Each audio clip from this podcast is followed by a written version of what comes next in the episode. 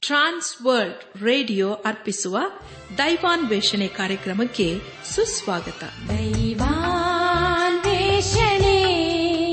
ದೈವಾನ್ವೇಷಣೆ ದೈವಾನ್ವೇಷಣೆ ದೈವಾನ್ವೇಷಣೆ.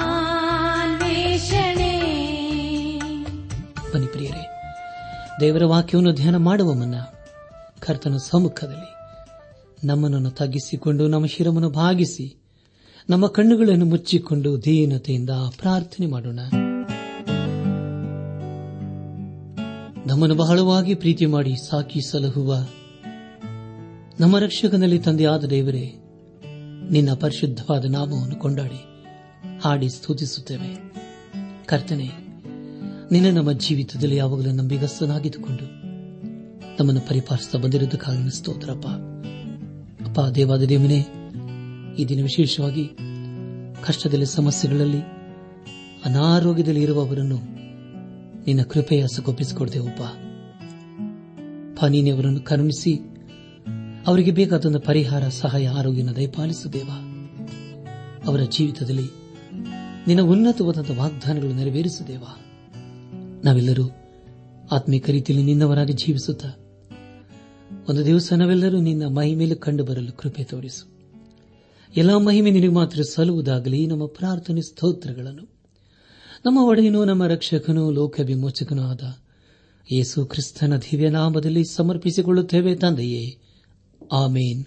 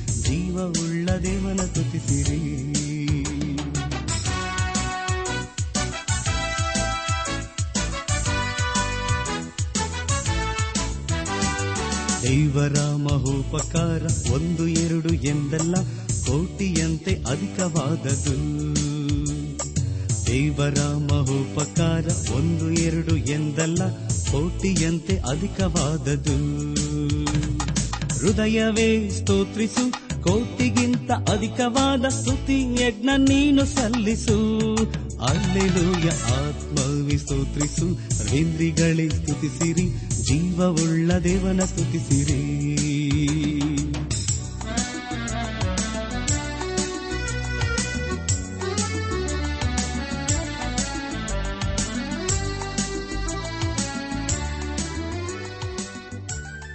ನನ್ನಾತ್ಮೀಕ ಸಹೋದರ ಸಹೋದರಿಯರೇ, ಕಳೆದ ಕಾರ್ಯಕ್ರಮದಲ್ಲಿ ನಾವು ಜ್ಞಾನೋಕ್ತಿಗಳ ಪುಸ್ತಕ ಮೂರನೇ ಅಧ್ಯಾಯ ಒಂದರಿಂದ ಮೂವತ್ತೈದನೇ ವಚನಗಳನ್ನು ಧ್ಯಾನ ಮಾಡಿಕೊಂಡು ಅದರ ಮೂಲಕ ನಮ್ಮ ನಿಜ ಜೀವಿತಕ್ಕೆ ಬೇಕಾದ ಅನೇಕ ಆತ್ಮೀಕ ಪಾಠಗಳನ್ನು ಕಲಿತುಕೊಂಡು ಅನೇಕ ರೀತಿಯಲ್ಲಿ ಆಶೀರ್ವಿಸಲ್ಪಟ್ಟಿದ್ದೇವೆ. ಇದೆಲ್ಲ ದೇವರಾತ್ಮನ ಕಾರ್ಯ ಹಾಗೂ ಸಹಾಯವಾಗಿದೆ. ದೇವರಿಗೆ ಮಹಿಮೆಯುಂಟಾಗಲಿ. ಇಂದು ನಾವು ಜ್ಞಾನೋಕ್ತಿಗಳ ಪುಸ್ತಕ ನಾಲ್ಕನೇ ಅಧ್ಯಾಯ. ಒಂದನೇ ವಚನದಿಂದ ಐದನೇ ಅಧ್ಯಾಯದ ಹದಿನಾಲ್ಕನೇ ವಚನದವರೆಗೆ ಧ್ಯಾನ ಮಾಡಿಕೊಳ್ಳೋಣ. ಪ್ರಿಯ ಬಾನಲು ಬಂಧುಗಳೇ, ಈಗ ಯವನಸ್ಥನಾದ ಮಗನು ಬೆಳೆದು ಈಗ ಲೋಕದಲ್ಲಿ ಬಂದಿದ್ದಾನೆ. ಆದರೆ ಈ ಒಂದು ಸ್ಥಿತಿಯಲ್ಲಿ ತನ್ನ ತಂದೆಯ ಬುದ್ಧಿ ಮಾತನ್ನು ಅಸಡ್ಡೆ ಮಾಡಬಾರದು. ನಾಲ್ಕನೇ ಅಧ್ಯಾಯ. ಮೊದಲನೇ ವಚನದಲ್ಲಿ ಹೀಗೆ ಓದುತ್ತೇವೆ, ಮಕ್ಕಳಿರಾ ತಂದೆಯ ಶಿಕ್ಷಣವನ್ನು ಕೇಳಿರಿ. ವಿವೇಕವನ್ನು ಗ್ರಹಿಸಲಿಕ್ಕೆ ಕಿವಿಗೊಡಿರಿ ಎಂಬುದಾಗಿ. ಪ್ರಿಯ ದೇವಜನರೇ, ಮಕ್ಕಳಿರ ಅಂದರೆ ಅದರಲ್ಲಿ ಚಿಕ್ಕವರು, ದೊಡ್ಡವರು, ಸ್ತ್ರೀ, ಪುರುಷರು ಎಲ್ಲರೂ ಸೇರಿ ಇರುತ್ತಾರೆ. ನಾಲ್ಕನೇ ಅಧ್ಯಾಯ. ಎರಡು ಮತ್ತು ಮೂರನೇ ವಚನಗಳನ್ನು ಓದುವಾಗ, ನಾನು ನಿಮಗೆ ಸುಬೋಧನೆಯನ್ನು ಮಾಡುವೆನು. ನನ್ನ ಉಪದೇಶವನ್ನು ಬಿಡಬೇಡಿರಿ. ನಾನು ನನ್ನ ತಂದೆಗೆ ಅಧೀನನಾದ ಮಗನು. ತಾಯಿಯ ದೃಷ್ಟಿಗೆ ಕೋಮಲನಾದ ಏಕಪುತ್ರನು ಆಗಿದ್ದೇನು ಎಂಬುದಾಗಿ. ಪ್ರಿಯ ಬಾನಲು ಬಂಧುಗಳೇ, ಇಲ್ಲಿ ಅರಸನಾದ ಸೊಲೋಮನನು ತನ್ನ ತಂದೆಯ ಕುರಿತು ಬರೆಯುತ್ತಿದ್ದಾನೆ. ಇದರ ಮೂಲಕ ನಾವು ತಿಳಿದುಕೊಳ್ಳುವುದೇನೆಂದರೆ, ತಂದೆಯು ತನ್ನ ಮಗನಿಗಾಗಿ ಹಂಬಲಿಸುತ್ತಿದ್ದನು ಎಂಬುದಾಗಿ. ಅರಸನಾದ ಸೊಲೋಮನನು ಹೇಳುವುದೇನೆಂದರೆ, ನಾನು ನನ್ನ ತಂದೆಯ ಮಗನು ಎಂಬುದಾಗಿ. ಹಾಗೂ ತಾಯಿಯ ದೃಷ್ಟಿಗೆ ಕೋಮಲನಾದ ಏಕಪುತ್ರನು ಎಂಬುದಾಗಿ ವಿವರಿಸುತ್ತಾನೆ. ನಾಲ್ಕನೇ ಅಧ್ಯಾಯ ನಾಲ್ಕನೇ ವಚನವನ್ನು ಓದುವಾಗ ತಂದೆಯು ನನಗೆ, ಬೋಧಕನಾಗಿ ಹೀಗಂದನು, ನಿನ್ನ ಮನಸ್ಸು ನನ್ನ ಮಾತುಗಳನ್ನು ಹಿಡಿದುಕೊಳ್ಳಲಿ, ನನ್ನ ಆಜ್ಞೆಯನ್ನು ಕೈಕೊಂಡು ಸುಖವಾಗಿ ಬಾಳು ಎಂಬುದಾಗಿ. ಪ್ರಿಯ ದೇವ ಜನರೇ ಅರಸನಾದ ದಾವಿದನು ತನ್ನ ಮಗನಾದ ಸೊಲೋಮನನಿಗೆ ಬುದ್ಧಿವಾದ ಹೇಳಬಹುದು. ಸೊಲೋಮನನು ಅರಸನಾದಾಗ ದಾವಿದನವನಿಗೆ ಬುದ್ಧಿ ಹೇಳಿದನು. ದೇವರ ಆಜ್ಞೆಯನ್ನು ಕೈಕೊಂಡು ನಡೆಯಬೇಕೆಂಬುದಾಗಿ ಪ್ರೋತ್ಸಾಹಿಸಿದನು. ಅದೆಲ್ಲವನ್ನು ದಾವಿದನು ದೇವರಲ್ಲಿ ವಿಧೇಯವಾಗುವುದನ್ನು ತನ್ನ ಅನುಭವದಲ್ಲಿ ಕಂಡುಕೊಂಡಿದನು ಆದರೆ ಪ್ರಿಯರೇ, ದಾವಿದನು ತನ್ನ ಮಗನಿಗೆ ಬುದ್ಧಿ ಹೇಳುವಷ್ಟು ಸಾಧ್ಯವಾಗಲಿಲ್ಲ. ದಾವಿದನೊಬ್ಬ ಕಾರ್ಯ ಮಾಡುವಂತಹ ತಂದೆಯಾಗಿರಲಿಲ್ಲ. ಅನೇಕರ ಜೀವಿತದಲ್ಲಿ ಇದನ್ನು ಕಾಣುತ್ತೇವೆ ಪ್ರಿಯರೇ. ಸೊಲೋಮನನು ತನ್ನ ತಂದೆಯನ್ನು ಮೀರಿಸುವಂತಹ ವ್ಯಕ್ತಿತ್ವವನ್ನು ಹೊಂದಿದನು. ನಾನೋಕ್ತಿಗಳ ಪುಸ್ತಕ ನಾಲ್ಕನೇ ಅಧ್ಯಾಯ ಐದು ಮತ್ತು ಆರನೇ ವಚನಗಳನ್ನು ಓದುವಾಗ ಜ್ಞಾನವನ್ನು ಪಡೆ, ವಿವೇಕವನ್ನು ಸಂಪಾದಿಸು. ಮರೆಯಬೇಡ, ನನ್ನ ಮಾತುಗಳಿಗೆ ಓರೆಯಾಗಬೇಡ. ಜ್ಞಾನವನ್ನು ಬಿಡದಿದ್ದರೆ ಅದು ನಿನ್ನನ್ನು ಕಾಪಾಡುವುದು, ಪ್ರೀತಿಸಿದರೆ ನಿನ್ನನ್ನು ಕಾಯುವುದು ಎಂಬುದಾಗಿ. ಪ್ರಿಯ ಬಾಂಧವ ಬಂಧುಗಳೇ, ಅನೇಕರ ವಿವೇಕವನ್ನು ಪ್ರೀತಿಸುವುದಿಲ್ಲ. ಅಂದರೆ ಪ್ರಿಯರೇ, ಅವರು ದೇವರ ವಾಕ್ಯವನ್ನು ಪ್ರೀತಿ ಮಾಡುವುದೆಂಬುದಾಗಿ ಅವರು ಅರ್ಥ ಮಾಡಿಕೊಳ್ಳುವುದಿಲ್ಲ ಒಬ್ಬ ವ್ಯಕ್ತಿ ಹೇಳುವುದೇನೆಂದರೆ, ಅನೇಕರು ತಮ್ಮ ಜೀವಿತದಲ್ಲಿ ಪ್ರೀತಿಸಬೇಕೆಂಬುದಾಗಿ ಅವರು ಅಂದುಕೊಳ್ಳುತ್ತಾರೆ. ಆದರೆ, ದೈವಿಕ ಪ್ರೀತಿಯು ಎಲ್ಲರನ್ನೂ ಪ್ರೀತಿ ಮಾಡಲು ಪ್ರೋತ್ಸಾಹಿಸುತ್ತದೆ. ನಾವು ದೇವರ ವಾಕ್ಯವನ್ನು ಪ್ರೀತಿ ಮಾಡುವುದಾದರೆ, ಅಥವಾ ಅರ್ಥ ಮಾಡಿಕೊಳ್ಳುವುದಾದರೆ ಇತರರು ನಾವು ಪ್ರೀತಿ ಮಾಡುತ್ತೇವೆ. ಆಗ ದೇವರ ಆತ್ಮನು ನಮ್ಮ ಆತ್ಮಿಕ ಕಣ್ಣುಗಳನ್ನು ತೆರೆದು ಅನೇಕ ಸತ್ಯಾರ್ಥವನ್ನು ಅರ್ಥ ಮಾಡಿಕೊಳ್ಳಲು ಸಹಾಯ ಮಾಡುತ್ತಾನೆ. ನಾವು ಜ್ಞಾನವನ್ನು ಪ್ರೀತಿ ಮಾಡಿದರೆ ಅದು ನಮ್ಮನ್ನು ಕಾಯುವಂತದಾಗಿದೆ ಜ್ಞಾನೋಕ್ತಿಗಳ ಪುಸ್ತಕ, ನಾಲ್ಕನೇ ಅಧ್ಯಾಯ, ಏಳನೇ ವಚನವನ್ನು ಓದುವಾಗ, ಜ್ಞಾನವನ್ನು ಪಡೆಯಬೇಕೆಂಬುದೇ ಜ್ಞಾನ ಬೋಧಿಯ ಪ್ರಥಮ ಪಾಠ. ನಿನ್ನ ಎಲ್ಲಾ ಸಂಪತ್ತಿನಿಂದಲೂ ವಿವೇಕವನ್ನು ಪಡೆ ಎಂಬುದಾಗಿ. ಪ್ರಿಯ ದೇವಜನರೇ ಇಲ್ಲಿ ಅರಸನಾದ ಸೊಲೋಮನನು ಕೇವಲ ಜ್ಞಾನದ ಕುರಿತು ಹೇಳುತ್ತಿಲ್ಲ, ವಿವೇಕ ಹಾಗೂ ಬುದ್ಧಿವಂತಿಕೆಯ ಕುರಿತು ಹಾಗೂ ನಿಜವಾದ ಜ್ಞಾನ ದೇವರ ಪ್ರೀತಿಯ ಕುರಿತು ಕಂಡುಕೊಳ್ಳಲು ಸಹಾಯ ಮಾಡುತ್ತಿದ್ದಾನೆ. ನಮ್ಮ ಆತ್ಮವು ಅದನ್ನು ಹಂಬಲಿಸುತ್ತದೆ. ಎಲ್ಲರಿಂದಲೂ ನಾವು ವಿವೇಕವನ್ನು ಸಂಪಾದಿಸಿಕೊಳ್ಳಲು ಪ್ರಯಾಸ ಪಡಬೇಕು ನಾಲ್ಕನೇ ಅಧ್ಯಾಯ, ಎಂಟು ಮತ್ತು ಒಂಬತ್ತನೇ ವಚನಗಳನ್ನು ಓದುವಾಗ, ಜ್ಞಾನವೆಂಬ ಆಕೆಯು ಶ್ರೇಷ್ಠಲು ಎಂದು ನೀನು ಭಾವಿಸಿದರೆ ಆಕೆಯು ನಿನ್ನನ್ನು ಉನ್ನತಿಗೆ ತರುವಳು. ಆಕೆಯನ್ನು ಅಪ್ಪಿಕೊಂಡರೆ ನಿನ್ನನ್ನು ಘನಪಡಿಸುವಳು. ಆಕೆಯು ನಿನ್ನ ತಲೆಗೆ ಅಂದದ ಪುಷ್ಪ ಮಾಲೆಯನ್ನಿಟ್ಟು ಸುಂದರ ಕಿರೀಟವನ್ನು ನಿನಗೆ ಒಪ್ಪಿಸುವಳು ಎಂಬುದಾಗಿ. ಪ್ರಿಯ ಪಾನಲ ಬಂಧುಗಳೇ, ಒಬ್ಬ ಸ್ತ್ರೀಯು ತನ್ನ ಗಂಡನನ್ನು ಪ್ರೀತಿ ಮಾಡಿದ ಹಾಗೆ ನಾವು ಜ್ಞಾನವನ್ನು ಪ್ರೀತಿ ಮಾಡಬೇಕು. ಹೊಸ ಒಡಂಬಡಿಕೆಗೆ ನಾವು ಬರುವಾಗ ನಾವು ಎಲ್ಲದಕ್ಕಿಂತಲೂ ಹೆಚ್ಚಾಗಿ ಯೇಸು ಕ್ರಿಸ್ತನನ್ನು ಪ್ರೀತಿ ಮಾಡಬೇಕೆಂಬುದಾಗಿ ತಿಳಿದು ಬರುತ್ತದೆ. ಸಮಸ್ಯೆ ಎಲ್ಲಿದೆ ಅಂದರೆ, ನಾವು ದೇವರನ್ನು ಪ್ರೀತಿ ಮಾಡದೆ ಬೇರೆಯವರನ್ನು ಪ್ರೀತಿ ಮಾಡುವುದರಿಂದ ಈ ಎಲ್ಲ ಸಮಸ್ಯೆ ಎದುರಾಗುತ್ತವೆ ನಮ್ಮ ಹೃದಯದಲ್ಲಿ ದೇವರಿಗಾಗಿ ಪ್ರೀತಿ ಇರುವಾಗ ದೇವರ ಆತ್ಮನು ದೇವರ ವಾಕ್ಯವನ್ನು ಅರ್ಥ ಮಾಡಿಕೊಳ್ಳಲು ಸಹಾಯ ಮಾಡುತ್ತಾನೆ.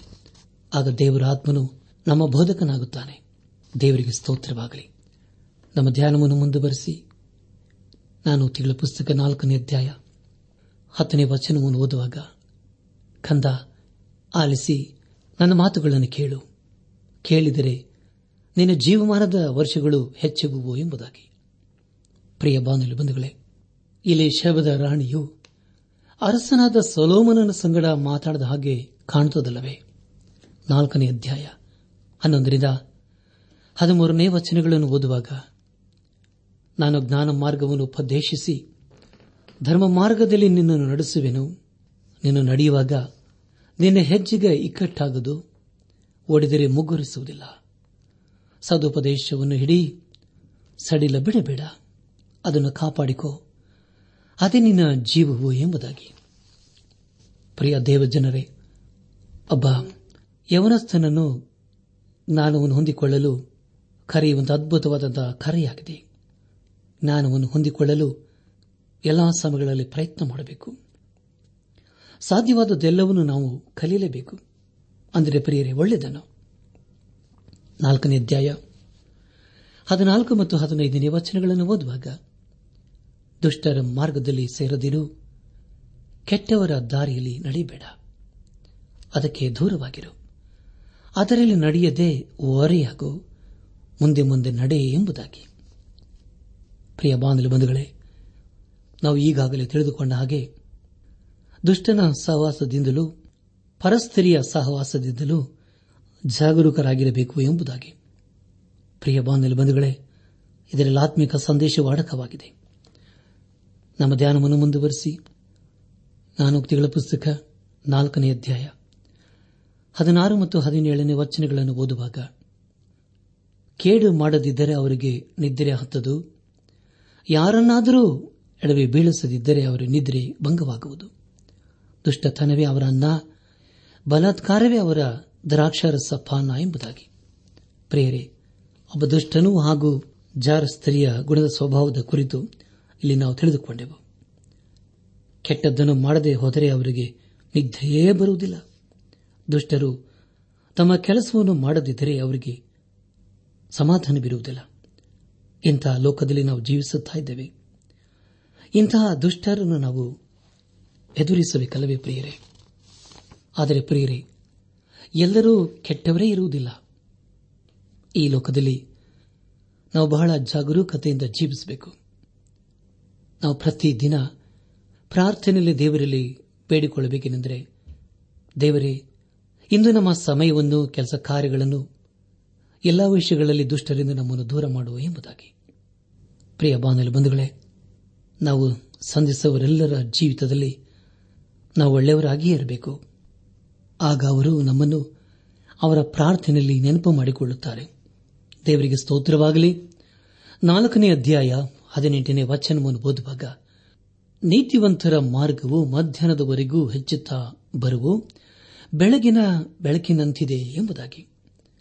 ಪ್ರಿಯ ಬಾನಿಲ ಬಂಧುಗಳೇ, ಇಂಥ ಒಳ್ಳೆಯದನ್ನು ನಾವು ಅನೇಕರಲ್ಲಿ ಕಾಣುತ್ತೇವೆ ನಾಲ್ಕನೇ ಅಧ್ಯಾಯ, ಹತ್ತೊಂಬತ್ತನೇ ವಚನವನ್ನು ಓದುವಾಗ, ದುಷ್ಟರ ಮಾರ್ಗವು ಕತ್ತಲಿನಂತಿದೆ.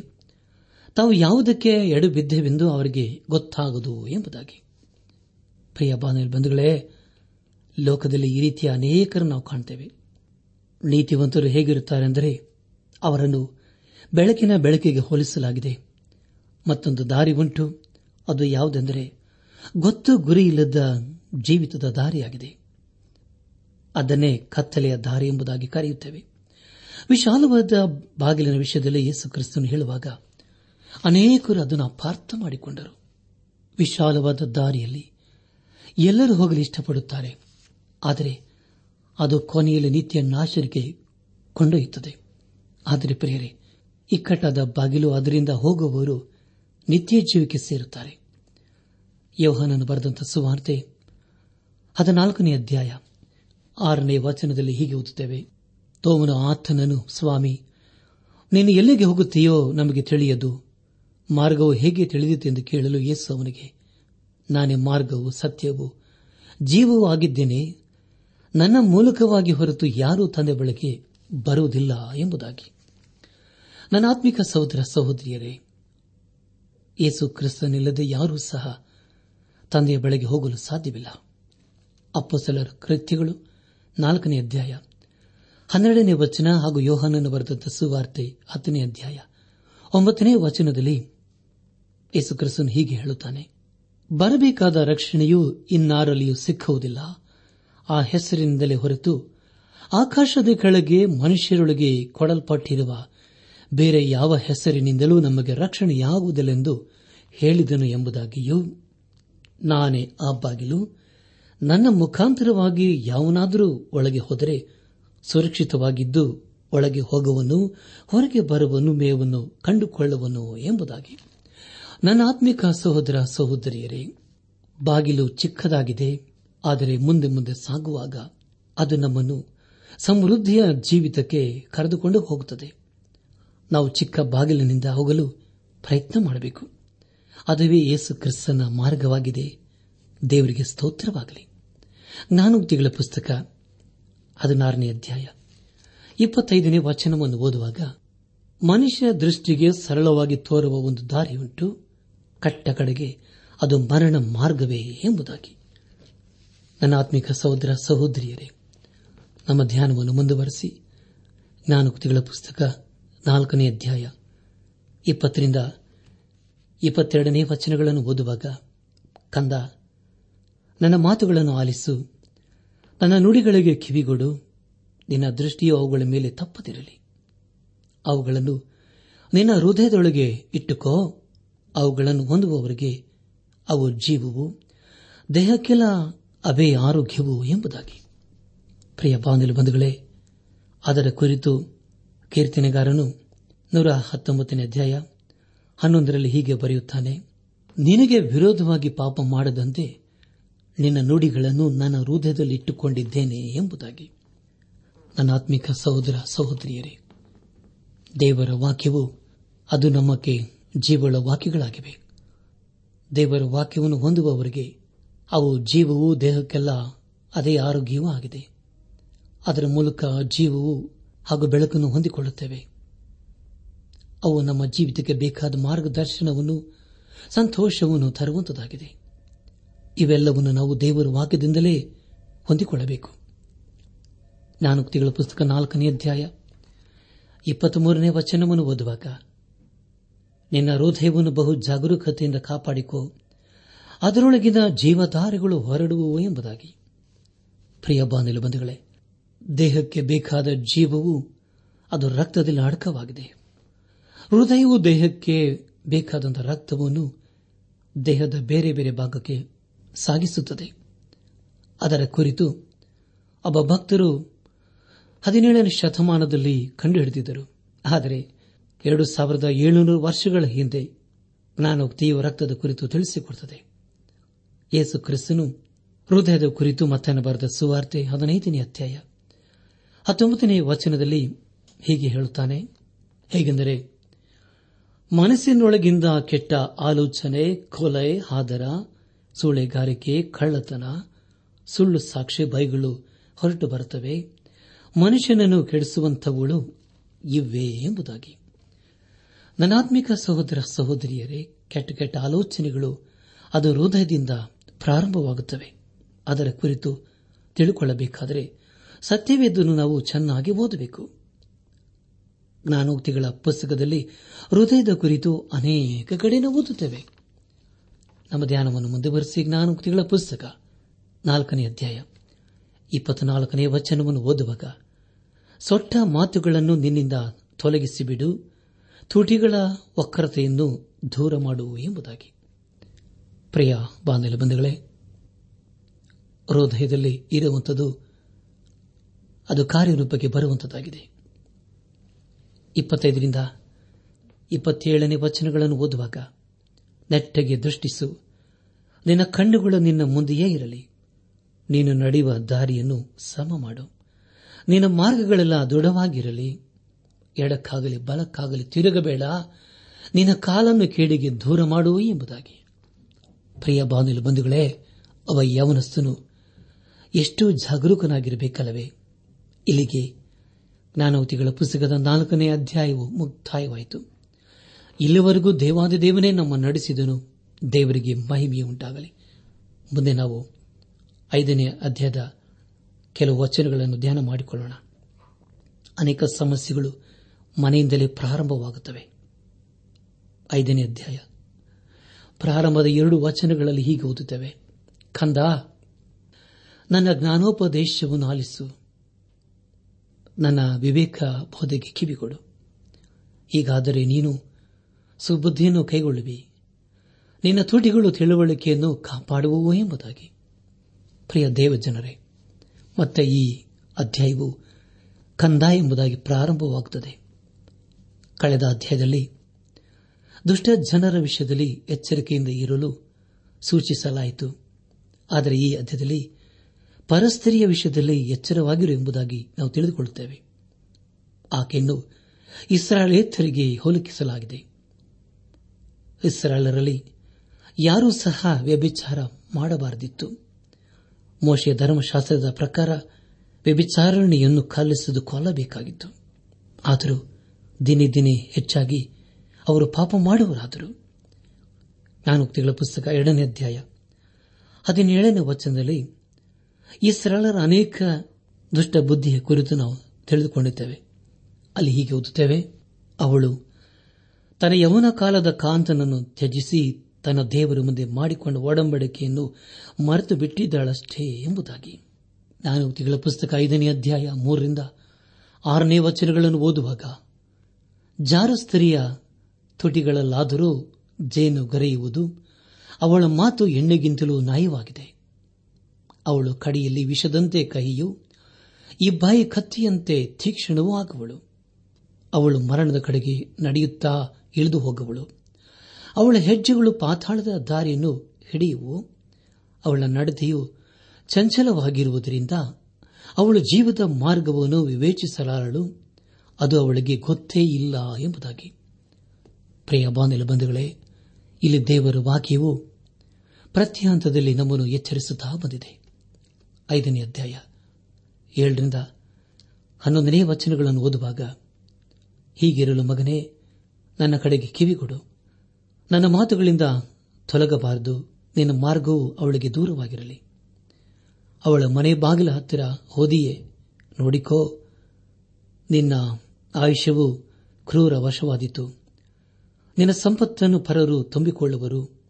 ನೀನು ಅನ್ಯನ್ಯ ಮನೆಯಲ್ಲಿ ದುಡಿಯುವೆ ಕಟ್ಟ ಕಡೆಗೆ ನಿನ್ನ ದೇಹವೆಲ್ಲ ಕ್ಷೀಣವಾಗಿ ನೀನು ಅಂಗಲಾಚಿಕೊಂಡು, ಅಯ್ಯೋ, ನಾನು ಸದುಪದೇಶವನ್ನು ಎಷ್ಟು ದ್ವೇಷಿಸಿದೆ ಎಂಬುದಾಗಿ.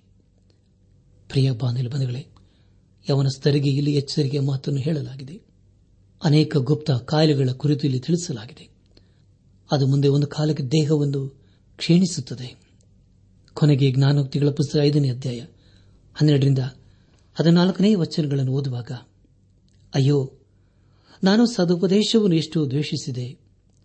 ನನ್ನ ಹೃದಯವು ಬುದ್ಧಿವಾದವನ್ನು ಎಷ್ಟು ತಾತ್ಸಾರ ಮಾಡಿತು. ನನ್ನ ಬೋಧಕರ ಮಾತನ್ನು ಕೇಳದೆ ಹೋದಿನಲ್ಲ. ನನ್ನ ಉಪದೇಶಕರ ಕಡೆಗೆ ಕಿವಿಗೊಡಲಿಲ್ಲವಲ್ಲ. ನನ್ನ ಮಹಾಜನ ಸಭೆಯ ನಡುವೆ ಎಲ್ಲಾ ಕೆಡಿಗೂ ಸಿಕ್ಕಿಕೊಳ್ಳುವ ಹಾಗೆ ಆದನೆಂದು ಅಂದುಕೊಳ್ಳುವಿ ಎಂಬುದಾಗಿ. ಪ್ರಿಯ ಬಾಂಧವ ಬಂಧುಗಳೇ, ದೇವರು ನಮ್ಮನ್ನು ಎಂದಿಗೂ ಹಂಗಿಸುವುದಿಲ್ಲ. ಮನುಷ್ಯನು ತಾನೇನನ್ನು ಬಿತ್ತುತ್ತಾನೋ ಅದನ್ನೇ ಕೊಯ್ಯಬೇಕೆಂಬುದಾಗಿ ದೇವರ ವಾಕ್ಯವು ತಿಳಿಸಿಕೊಡುತ್ತದೆ. ದೇವರಿಲ್ಲಿ ಅಂಥವರ ಕುರಿತು ಎಚ್ಚರಿಸುತ್ತಾ ಇದ್ದಾನೆ. ಈ ಸಂದೇಶ ಆಲಿಸುತ್ತಿರುವ ನನಾತ್ಮಿಕ ಸಹೋದರ, ಸಹೋದರಿಯರೇ, ದೇವರ ವಾಕ್ಯವನ್ನು ಕೇಳಿಸಿಕೊಂಡಿದ್ದೇವೆ.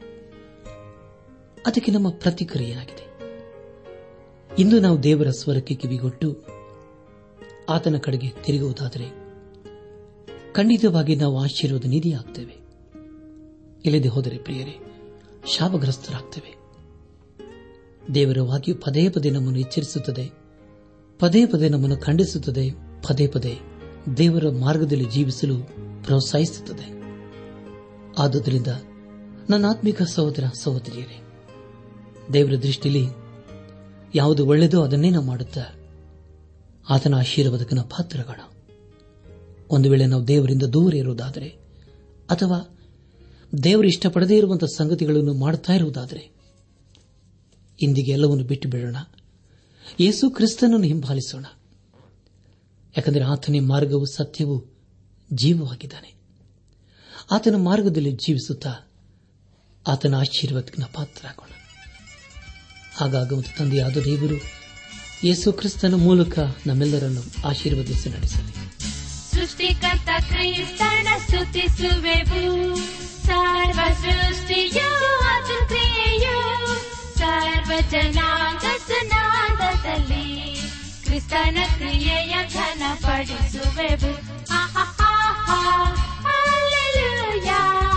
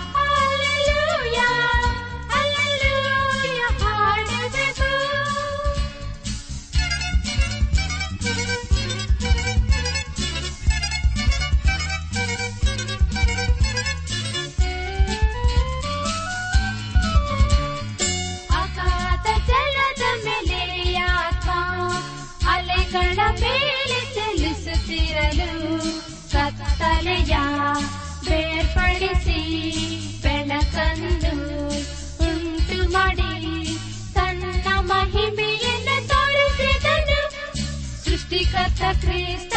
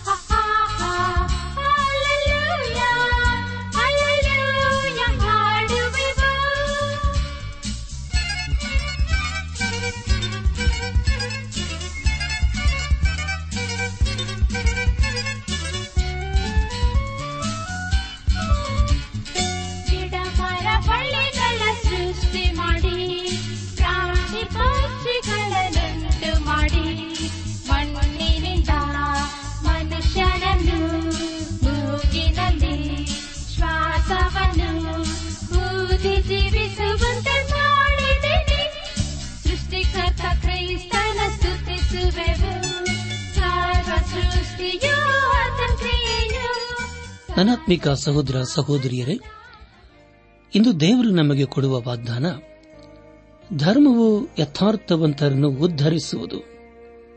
ಜ್ಞಾನೋಕ್ತಿ ಹನ್ನೊಂದು ಆರು.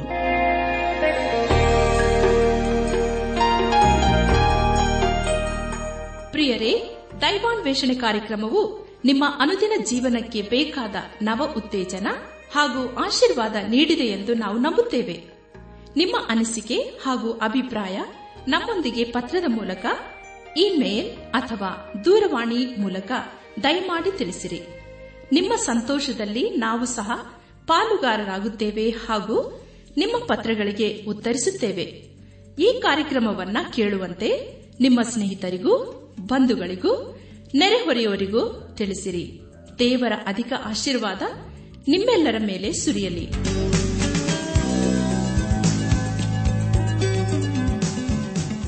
ನಮ್ಮ ವಿಳಾಸ ದೈವಾನ್ ವೇಷಣೆ ಟ್ರಾನ್ಸ್ ವರ್ಲ್ಡ್ ರೇಡಿಯೋ, ಇಂಡಿಯಾ, ಟಪಾಲು ಪೆಟ್ಟಿಗೆ ನಾಲ್ಕು ಮೂರು ಎರಡು ಸೊನ್ನೆ, ಬೆಂಗಳೂರು ನಲವತ್ಮೂರು.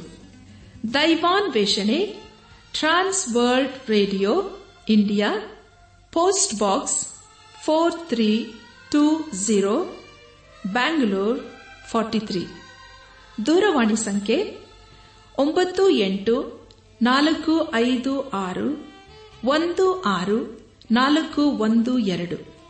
ನಮ್ಮ ಇಮೇಲ್ ವಿಳಾಸ Kannada TTB at radio eight eight two dot com ನಮಸ್ಕಾರ, ಪ್ರಿಯರೇ.